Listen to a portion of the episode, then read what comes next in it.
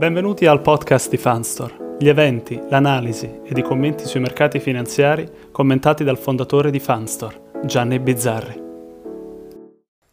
Tutto il mondo è paese. Sentivo oggi mia cugina che è in Normandia, in Francia, e eh, mi raccontava che il grande problema lì è trovare le mascherine, trovare i liquidi disinfettanti, insomma sembra di rivivere le problematiche che abbiamo noi ancora qui a Milano e che in generale ci sono state e ci sono ancora in Italia. Comunque, finalmente possiamo constatare con ragionevole certezza che i flussi ospedalieri nelle ultime due settimane sono nettamente calati. La protezione civile ci dice che la sopravvivenza media delle persone in terapia intensiva sia a Milano che a Roma è di circa il 65% e che eh, diciamo che è stato finalmente superato il periodo di sovraccarico per il sistema sanitario. Ciò non toglie che oggi a Milano si sentivano tantissime ambulanze e quindi ancora in Milano città l'emergenza è molto molto forte. Poi ci sono due osservazioni che eh, mi eh, sottopone un collaboratore. La prima è eh, che non bisogna considerare il numero dei guariti, la protezione civile mischia infatti i pazienti semplicemente dimessi rispetto a quelli con doppio tampone negativo a distanza di 24 ore. E la seconda osservazione è che la percentuale dei nuovi contagi si è notevolmente abbassata, ma non riusciamo ad andare di tanto sotto il 2% degli incrementi giornalieri. Questo perché? Tapponi a tappeto dove prima non venivano fatti, per esempio nelle residenze per anziani e poi tutto il personale sanitario, l'isolamento a casa dei positivi non è efficiente come l'isolamento in strutture separate e infine il lockdown non è applicato rigidamente ovunque. Per quanto riguarda gli interventi pubblici, Goldman Sachs stima che gli stimoli annunciati abbiano già raggiunto il 5% del PIL globale, quindi eh, molto. Eh, peraltro eh, ha anche cambiato eh, e di molto le sue previsioni perché mentre prima pensava a uno Standard Poor's intorno a 2000, adesso stima che potrebbe arrivare a 3000 e quindi eh, diciamo ancora circa un 7-8% rispetto ai livelli attuali. Teniamo presente che lo Standard Poor's è eh, a questo punto si può dire che eh, è oltre ogni più rosea aspettativa perché eh, non stima certamente la pandemia in quanto è più o meno ai livelli del, mi sembra, luglio dell'anno scorso, quindi del 2019.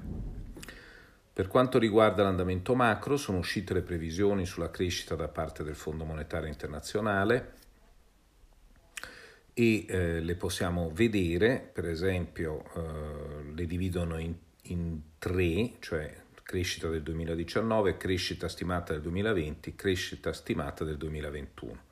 Facciamo un esempio macro, United States, quindi Stati Uniti e euro area.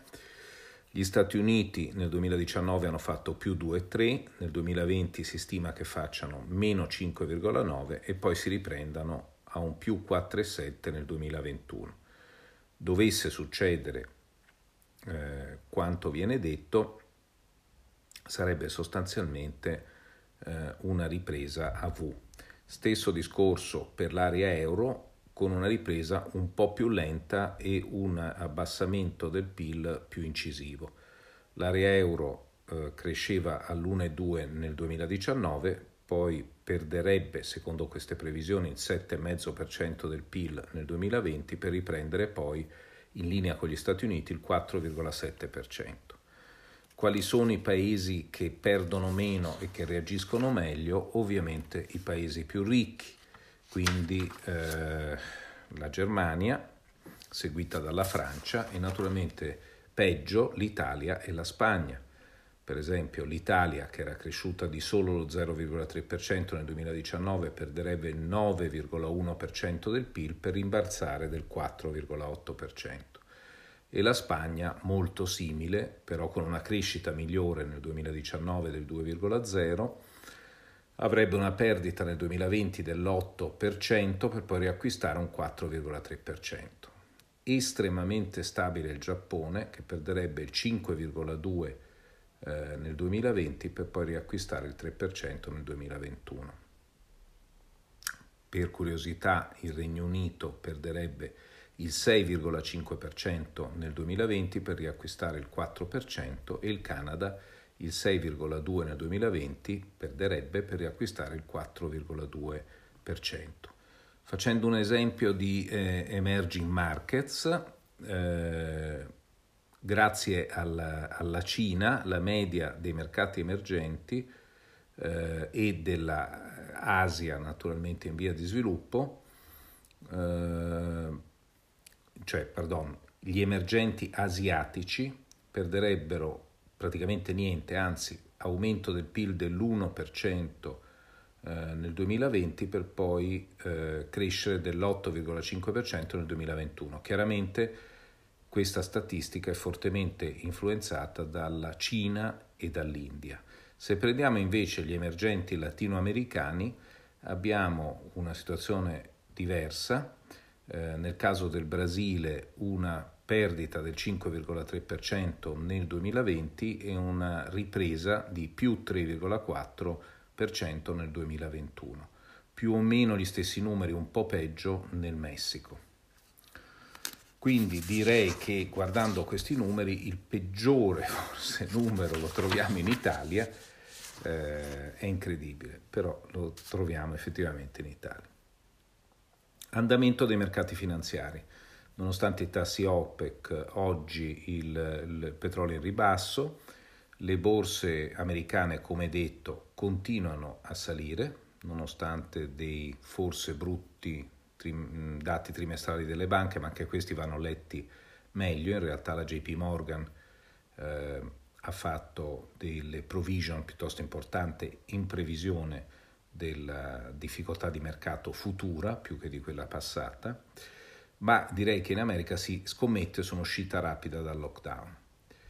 Eh, lo spread fra i tassi delle obbligazioni governative dei paesi periferici e il boom decennale è in netto allargamento, probabilmente per delle necessità di finanziamento che hanno.